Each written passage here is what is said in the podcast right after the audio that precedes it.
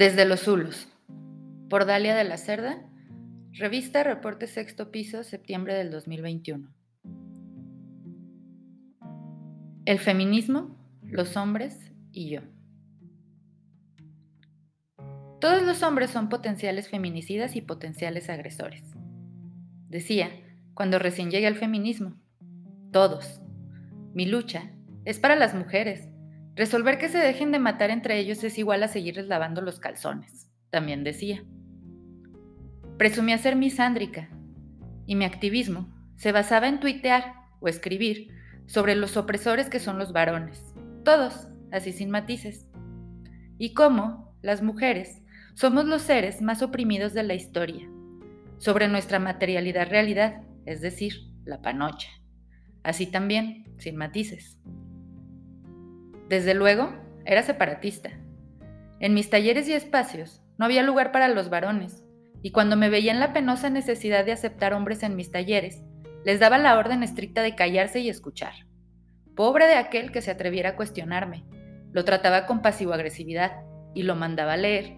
Los hombres me explican cosas. Y luego lo presumía en redes.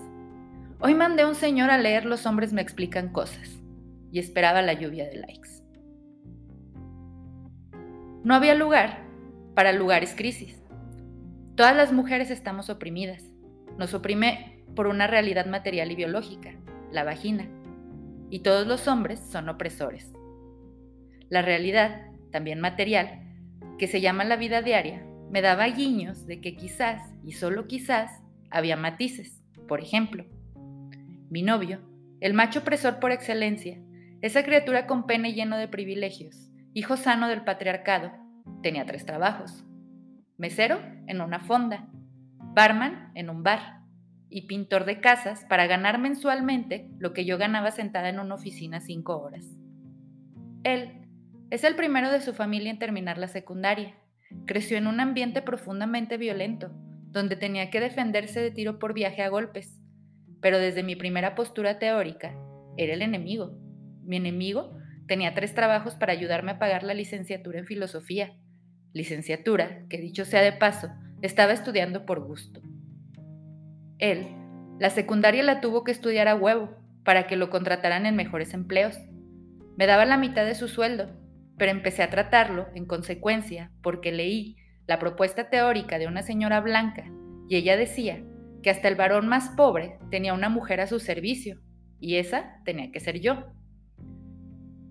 Empecé a señalarle su machismo de forma obsesiva. Empecé a romper nuestros acuerdos porque ningún hombre me iba a dar órdenes. Dios lo haga un santo por soportarme en esa época. Me corté el cabello y me dejé crecer los pelos de las axilas porque no quería ser obediente a una feminidad creada para el ojo masculino. Es una cosa bien loca, loquísima, porque de entrada nunca me sentí identificada con el feminismo blanco, ese que dice que las mujeres estamos hartas de ser amas de casa, o que hemos sido históricamente silenciadas o confinadas a lo privado. Pero respecto a los varones, mi feminismo era blanco, blanquísimo. Malditos opresores todos. Pasaba de largo las críticas que hacen las feministas negras al separatismo, porque, aunque me identificaba mucho más con el feminismo negro y decolonial, mi postura respecto a los varones seguía siendo la misma. Son unas basuras, y mi lucha es por y para las mujeres. El feminismo no es la madre de todas las luchas. Mi feminismo es interseccional porque las incluye a todas, no a todos. Ellos no caben en mi feminismo. La realidad material de la vida cotidiana me decía, me gritaba, me imploraba. Morra, guacha, guacha, guacha, ¿quién limpia la mierda cuando se tapa el drenaje en el centro de Aguascalientes, morra? ¿Quién tiene las cifras más altas de muertes violentas? De población en los sistemas industriales carcelarios, en las desapariciones. Pero yo me hacía de la vista gorda, como que la Virgen me hablaba. Reflexionaba, sí, pero en cómo darle la vuelta a la realidad material para que la víctima fuera yo. Para ser más oprimida que el señor Moreno y empobrecido que limpiaba la mierda en el centro de la ciudad, pensaba, seguro ese señor llega a su casa y tiene una mujer a su servicio, pensaba. Pero esa mujer no eres tú, me decía la lógica, pero yo le seguía jugando al Mickey. No es que yo fuera una mezquina, ni una berrinchuda, ni una pendeja. Es que soy mujer. Y sé que esto será contradictorio, pero vaya que tengo experiencias para desconfiar de los varones. Todas las mujeres las tenemos. Mi problema es que yo llegué al feminismo tan herida, tan agredida, tan subestimada. Había vivido tantas experiencias de sexismo, de misoginia, de violencia y de discriminación, que el feminismo me hizo sentido. Yo quería ser sanada y pensé que sufrir en colectivo y estar muy encabronada con los varones me iba a sanar, pero no fue así, porque el feminismo no sustituye a la terapia y no es una comunidad terapéutica. El feminismo es un movimiento político. ¿Cómo fue que cambió mi postura respecto a los varones? Fui a terapia. Durante el año dos mil quince tuve un periodo muy complicado en mi vida y estuve en riesgo de suicidio. Eso me llevó a tomar terapia en un centro de salud mental.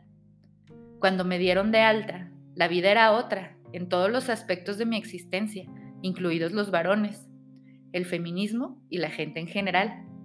Como por arte de magia, empecé a tener la capacidad de ver matices. Siendo diagnosticada con trastorno de límite de la personalidad, el objetivo de la terapia era, precisamente, los matices. El primer matiz fue cuando fui a una prisión a visitar a un familiar. La vez anterior a mi análisis fue solo sobre la heterosexualidad obligatoria, que hace que las mujeres sean básicamente olvidadas en prisión, mientras que hay varones que tienen visita conyugal de dos mujeres. Desde luego que es un análisis muy valioso, pero no es el único importante, y mi epifanía fue ver el paquete completo. Los varones empobrecidos y racializados que están allá adentro, vulnerados por un sistema que es mucho más complejo que el patriarcado, porque el patriarcado no existe, y lo que existe son múltiples formas jerárquicas y culeras de relacionarnos, que están todas relacionadas entre sí: sexo, género, clase social, color de piel. El segundo fue cuando regresé a dar talleres de derechos sexuales y reproductivos con jóvenes en contextos de alta marginación y violencia. Por primera vez me tocó un grupo mixto. Pensé en hablarles de consentimiento, de que los hombres también pueden llorar, de ser las nuevas masculinidades que el feminismo blanco demanda. Esos varones que leen poesía y responsabilidad afectiva a niños, literal. Niños que solo ven dos opciones en su vida, ser sicarios o policías. Entonces les hablé, sí, de consentimiento.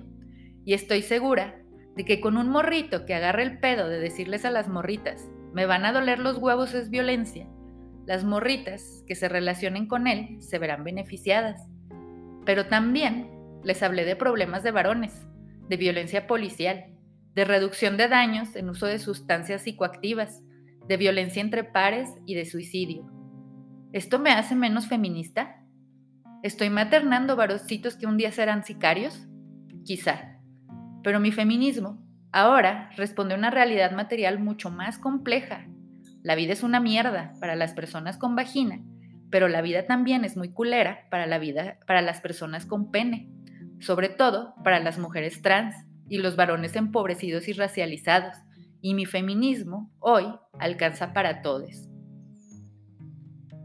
Quisiera hablar de forma compleja sobre las críticas al mandato de las nuevas masculinidades como un proyecto de domesticación de los varones racializados y sobre cómo aquellos que problematizamos como masculinidad tóxica son casualmente las actitudes que toman los hombres precarizados, pero somos más condescendientes con las actitudes machistas de los hombres blancos. De cómo las feministas damos por hecho que todos los varones tienen el mismo contexto y su mayor conflicto es que no lloran cuando en realidad muchos varones tienen un chingo de pedos bien culeros, como la desaparición forzada o tener que defenderse sí o sí con violencia. Pero siento que sería estrabismo cultural. Entonces, para problematizar que, como dice Ochicuriel, todos los hombres son machos, pero no todos son patriarcas, les recomiendo mucho tomar los talleres sobre masculinidades que da el colectivo Palabrando. Sigo teniendo un análisis feminista en todo lo que hago, sobre cómo, se no, sobre cómo no se nos trata igual, con misoginia, por ser mujeres, solo que ahora también, pero me interesa sobre todo cómo y por qué También entre nosotras nos tratan diferente. No me tratan igual a mí que a una mujer racializada, ni me tratan igual a mí que a una mujer rica. Sigo siendo feminista, solo que antes únicamente veía que detrás de cada hombre genial hay una mujer que cuida y limpia. Ahora veo que detrás de cada mujer brillante y exitosa, a huevo, hay varones y mujeres racializadas que hacen los trabajos de crianza y de cuidado. Ahora veo que si yo estoy aquí escribiendo, es porque mi esposo, un varón precarizado y empobrecido, tuvo tres trabajos para ayudarme a pagar la universidad. Ahora que veo matices, pienso que el feminismo es para todo el mundo y que al menos en mi feminismo los varones son bien recibidos.